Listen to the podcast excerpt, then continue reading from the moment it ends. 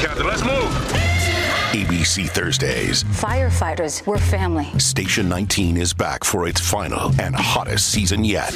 The subject has explosive chemicals. With fiery romances. You're the love of my life. And Andy is finally in charge. I'm going to be the best damn captain the station has ever seen. Station 19. All new Thursdays, 10, 9 central on ABC and stream on Hulu. Welcome to Puro Politics, the political podcast of the San Antonio Express News. My name is Gilbert Garcia, Metro columnist, and I'm joined by Carrie Clack, columnist, editorial board. Nancy Preyor Johnson, associate editorial board editor. Megan Stringer, City Hall reporter. Recording this on the morning of Monday, um, November 14th. Last Thursday, within the span of a few hours, you had City Council um, censuring uh, one of its council members, Mario Bravo um, and another council member, Clayton Perry, uh, having a, a, warrant for his arrest uh, issued. He turned himself in uh, over a hit and run uh, incident that ha- had happened four days before that. Uh, I'm not sure that we've we've had a day like like last Thursday at City Council in my memory. Uh, Megan, you've been you were on top of all of this. Um, I, you know, we'll we'll take these two stories uh, separately, but I wanted to start with Clayton Perry because I think this is, you know, this is a, a story that's really shocked a lot of people, and the city council is going to be taking action on this. But I think by the time people listen to this podcast, they will know what the, the council action is, and I'm I'm guessing that the council will take action against him uh, later today. Um, can you talk a little bit about what happened, the the the the hit and run incident involving Clayton Perry, and what the council is preparing to do? Yeah, so um, the allegations laid out in the affidavit, the police report, the body camera footage that we've seen so far are that Councilman Perry um, was was drinking that night, um, supposedly, and he um, was caught through the Bill Miller um, drive-through on Thousand Oaks on the northeast side, and um, kind of made a, a, bit of a scene there to the point where the manager called the police and said, "This man is going to be, you know, driving drunk tonight," and you know, a few minutes later, around the corner, um, there was a crash, and um, you know, allegedly Perry had fled the scene of the crash, and police found him um, laying on the ground in his backyard and um, questioned him there for a while. So um, we've um, all seen the police body camera footage by now, and the city council vote this afternoon is to collectively call for uh, Clayton Perry's resignation. Uh, we've had we've seen some individual people call for his resignation, but this is more of a formal official action from the entire body saying that this is how they feel. It's best if he resign and also to issue a vote of no confidence. Yeah and i think one thing is we'll talk a little bit more about the mario bravo situation but i mean uh, the thing that i noticed the, the, the distinction i noticed in the language is that call for resignation. With mario bravo it was censure vote and vote of no confidence. I, I think it was more of a symbolic action saying you know we disapprove of your of your recent action but this is really saying there's not a place for you Clayton Perry on the city council. Right? It is, yes. Um, it is still somewhat symbolic, though, in the sense that they can only ask Councilman Perry to resign. Um, they can't, you know, remove him from office. Um, this is just them sending the message that we we really think that you should not be on city council right now. Um, Carrie, when you know, I think we were all uh, everybody's shocked by by the story, and and I think anyone who saw the body cam uh, footage where the officer is trying, I think, repeatedly to to get a, a sense from him about what happened. Uh, he's denying that he was driving a car. He's uh, kind of deflecting questions about whether he was drinking or not. Um, you know, what was your first reaction when you when you saw that, and and when you first heard the story? Well, when you first hear the story, it doesn't compare to what once you first start reading the details provided mm-hmm. by Megan, and and then you see the video. Yeah.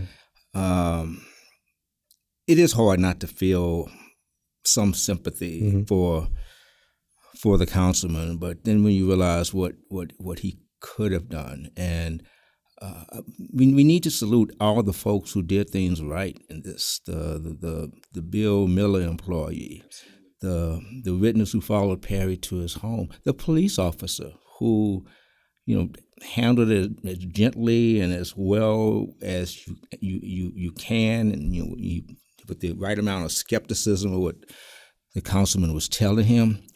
But uh, it, I, I can't think of a well, I guess I can't think of a more recent video, but when you talk about one day to rock the council as last Thursday did, the only one that comes to mind is whatever year that was when we I had what you're talking about. two councilmen arrested, Arrested, yeah, yeah, by yeah. the FBI. and that yeah, it was around 2003, something Yeah. like that. Um, yeah, and, and I, I'm I, I'm glad you pointed out. I think these the people who you know who I think were really important to this story. The the you know if they had not had the Bill Miller the call from the Bill Miller manager and the, the plate number, so they were looking. They they, they knew what house to go to, and then you have this this witness going to the house too, and, and everything kind of getting connected in that way. But I think that the body cam footage. I'm, Nancy, I'm curious to hear what what you think about this. There was some. I think there were some questions early on, like did, he, did they did they go easy on him because he's a council member? Um, you know, they just let him stay at the house. They, he wasn't taken in, um, and my my sense when I saw it was that the, the the police officer he he knew what was going on. He knew this person had been drinking, or he strongly suspected. He strongly suspected at this point uh, that this was the same person involved in that accident, and he was pressing him on these things and basically calling him out for not telling him the truth. Um, but so I don't feel I, I didn't feel he was going easy on him, but he you're right, Kerry. He was he was gentle with him. He was not. Uh, I mean, there was there was some sensitivity. I think he I think he had some sympathy for him. What, what was your reaction when you saw it? Yeah, I mean, you never know, right? Um, I feel like he, the the police officer, was professional. I wonder if he knew who Perry was. That is one big question I had when Yeah, I was watching it. But to me, it doesn't look like he knew. Um, from what I understand, police officers they are required to call a supervisor when they they suspect or they just have any inclination if um, if it's going to be a media you know quote media um, case right? So if media was was going to report on it then a supervisor would have to be called is my understanding. Um, and he didn't do that so obviously a city councilman you know with blood i mean his head was bloodied. I mean that it was graphic Yeah, i felt really um, even though I had read about it and you know heard about it, read about it, uh, when I saw that video and saw how bloody his head was, I was a little taken aback. And yeah, I did. I do feel for you know Councilman Perry. It was quite the crash as well, but I also feel like you know the people he he crashed with. My God, can you imagine how they felt as well?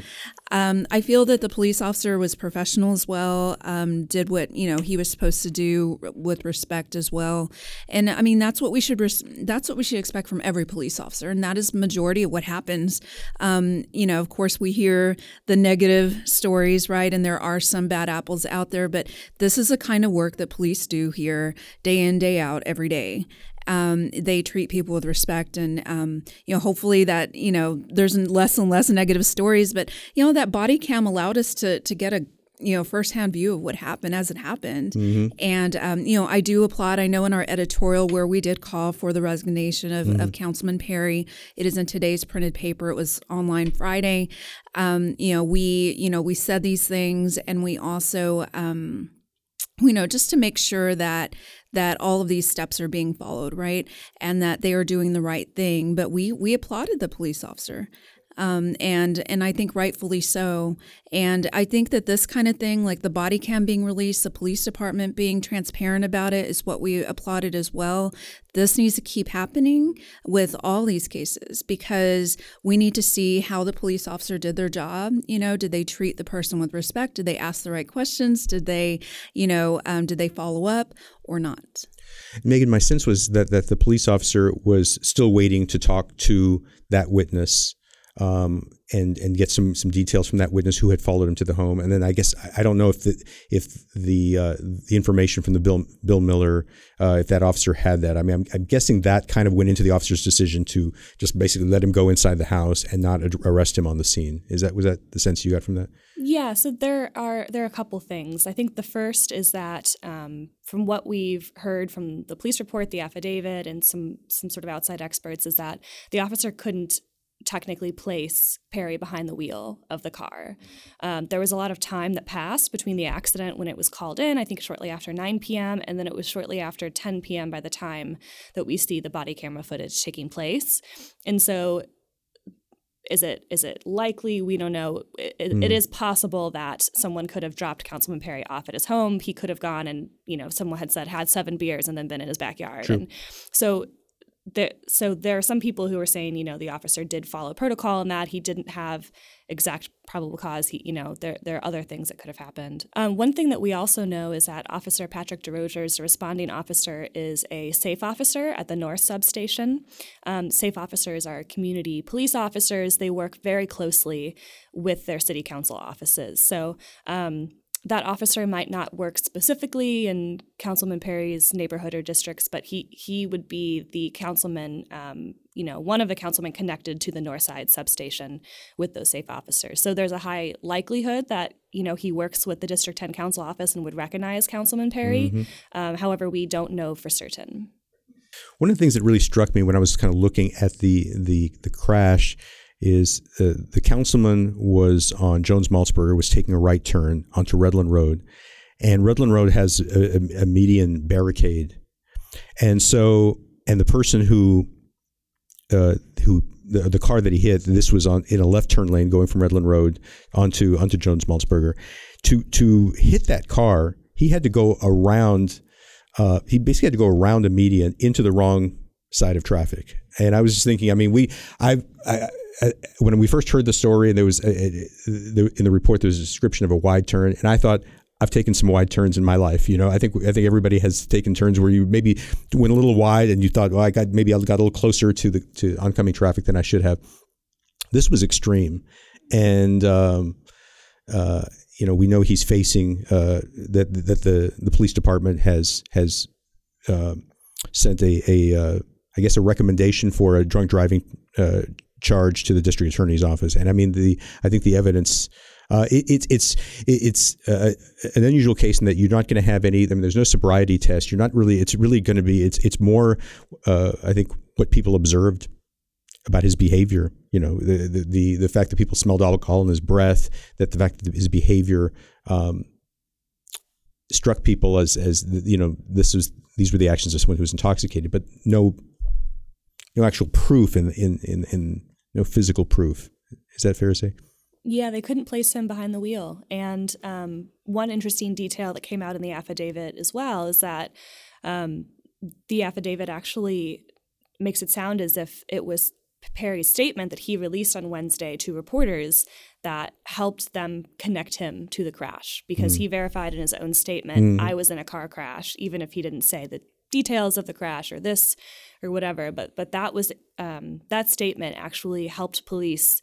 You know, they they said in the affidavit that it corroborated that he was involved in the crash. He was in the car. I think it would be really difficult to do the DWI without the sobriety. I mean, without the yeah. the data, you know, to show. Yeah. Um, without doing that, you know, they didn't do a sobriety test, right?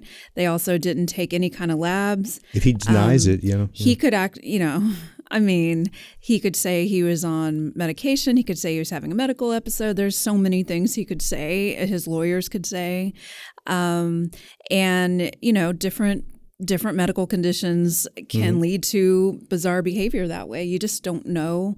And I believe his attorney would definitely yeah. say, I, I, imagine, does he have an attorney? I imagine mm-hmm. he does. Yes. Yeah. One of the issues I had too was um, him saying he didn't, he had no memory of what happened. And look, the, the, um, you know, when someone suffers head trauma, I mean, this is a this is a mysterious thing. I, I was thinking about how um, when when Clayton Perry first said that about how um, Troy Aikman, the Dallas Cowboy quarterback in 1993, suffered um, uh, he was a concussion in, a, in a, an NFC Championship game, and I believe the Super Bowl was only a week later, which was unusual. And he played in that game, led the Cowboys to a victory, um, and I, he later said he had no memory of that game at all. Um, probably shouldn't have been playing. So I mean, th- these things are mysterious. But I I'm gonna just say I'm very skeptic, skeptical of these stories. But I don't remember, and I was thinking, and I went back and watched Ted Kennedy's uh, speech in which he explained what happened to Chappaquiddick and said, you know, because he went 10 hours without reporting it, and he was out and about, and, and he's not reporting this, and what is going on with this? And I, he said, well, I don't understand why my own actions. I don't really remember very clearly, and um, I have a hard time. I have a hard time with it. I, I, I we don't know. Again, we but don't know. But you know, one of that going back to his statement, uh, something that, for me at least, affirms his uh, council colleagues' call to ask him to resign is that he calls it a hassle. Now, supposedly he makes makes this statement when he's sober. Mm, supposedly right. he knows what he's done, the damage Exactly. he's done, and he can't come up with a stronger word for what's happening other than a hassle.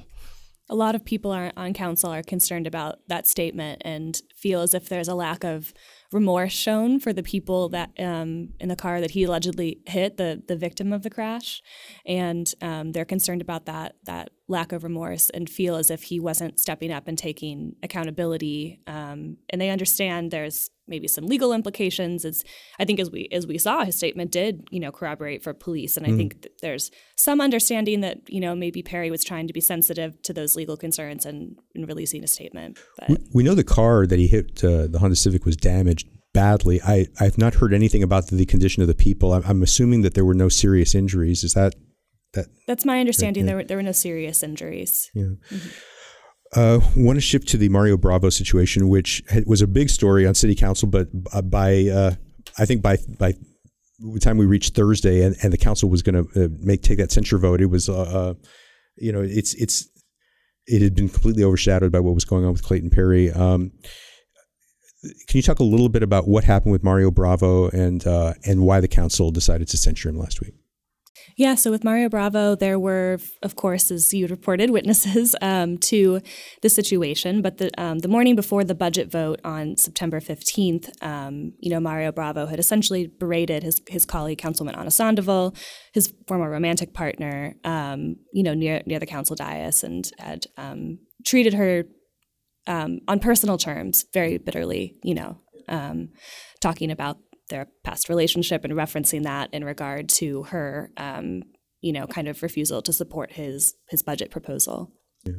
So um, there, was- I guess there was an investigation into what happened. And I, when they, when that was announced, I was thinking, well, there's probably not too much to investigate. I think you, may, you maybe had a couple of witnesses, and this. I think I don't know that he really um, denied.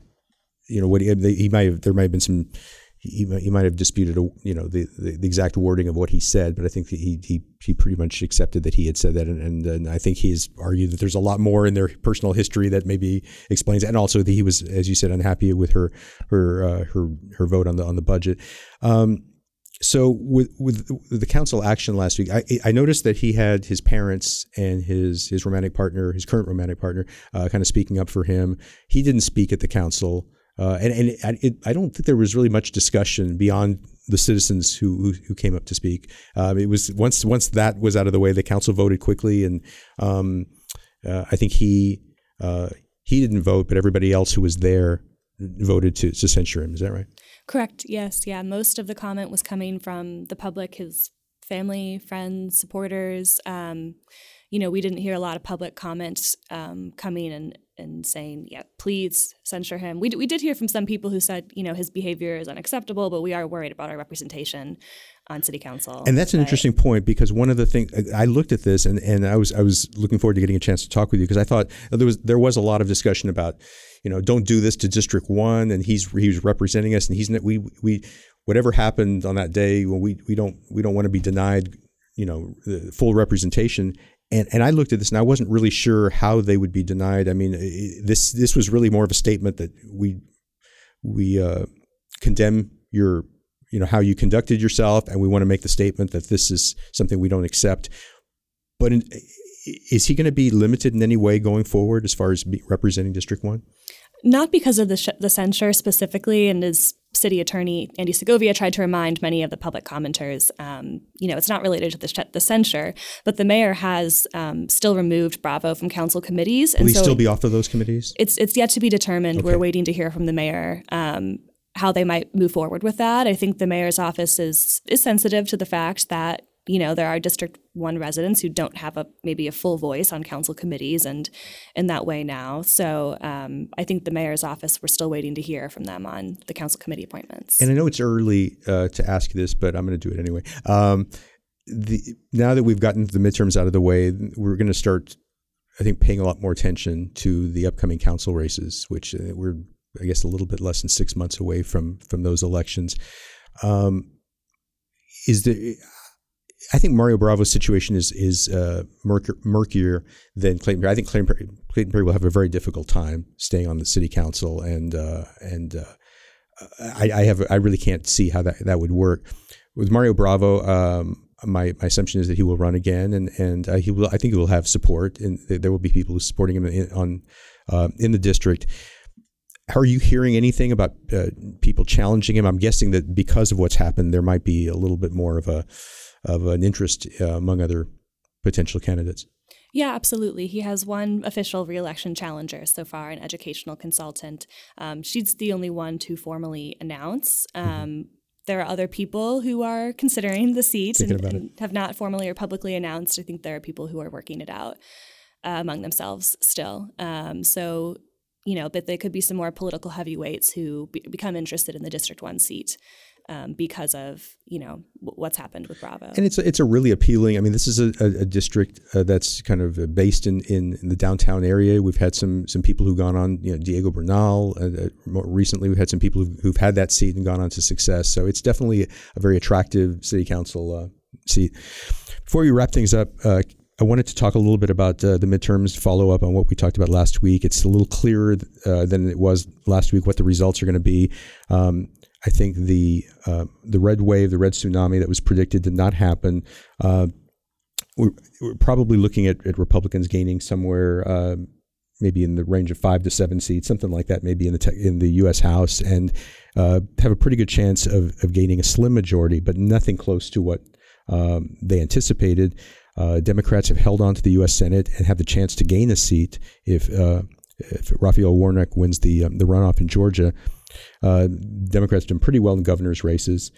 Um, and I think what's really telling, um, and I think Carrie, you, you alluded to this, is that you know that the people really in charge of elections in these in these swing states, um, you know Arizona and New Mexico and um, uh, Nevada, Colorado, uh, Michigan. The, the, the, in these Secretary of State races, you've had Democrats against Republican election deniers, um, and the Democrats have been have been consistently winning those races.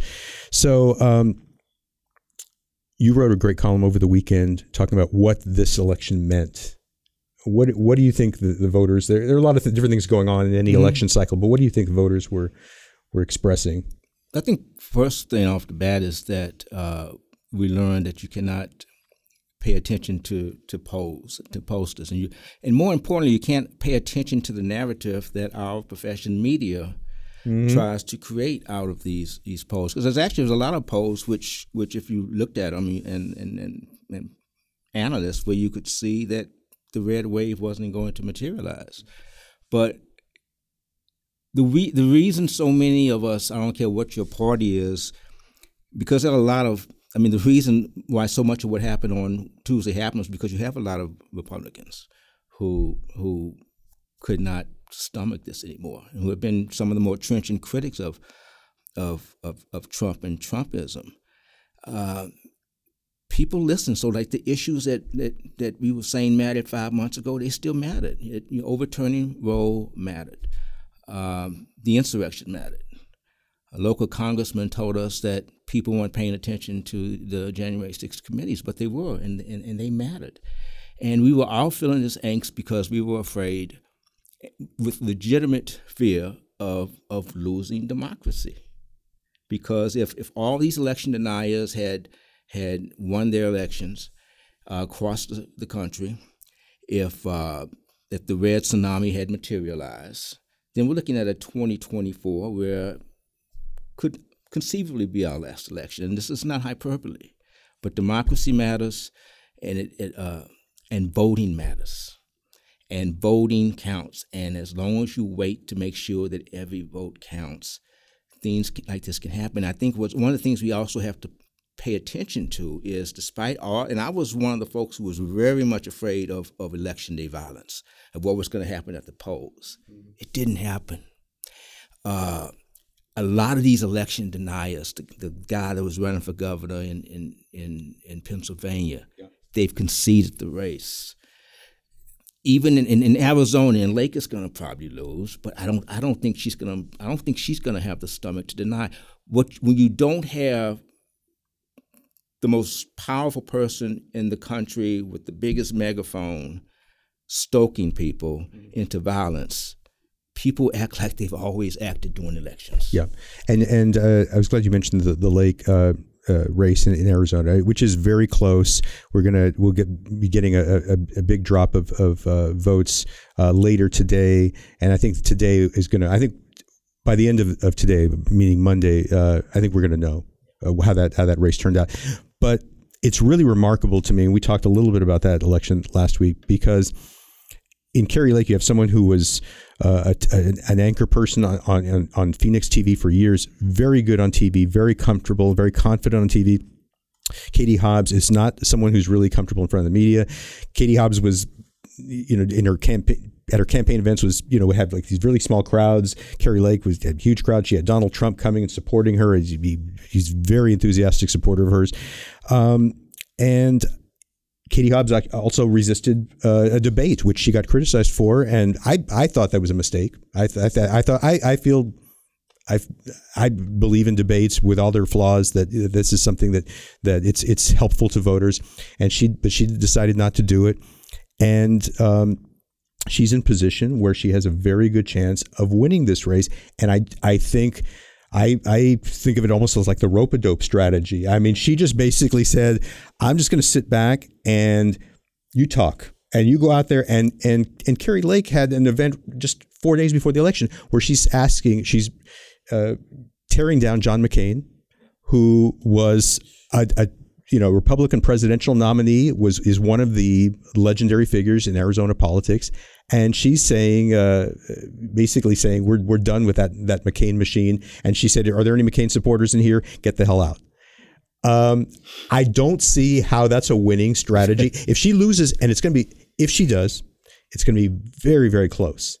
Yeah. And I think telling McCain Republicans in Arizona, get the hell out. I don't want you. You're not part of my coalition that's just that's so self-destructive. And i think katie hobbs to a great degree just said you just keep talking do your thing. She attacked the media as well of course. And it's like come on you used to be on tv right? You used to be media. You still are in so many ways. Yeah. Um but you know attacking the media. And did you watch the saturday night live? Did you all catch that? i did hilarious, but so true. But you know how she just kept flip flopping between, you know, if she was winning, if she was up, then she's like, oh yeah, you know, the um, the voting is accurate and our elections are safe. But if she was losing, oh no no, the system is broken. it was hilarious. Yeah, the yeah. system is totally broken, and yeah. she just kept flip flopping. Right. It was very well done. Yeah.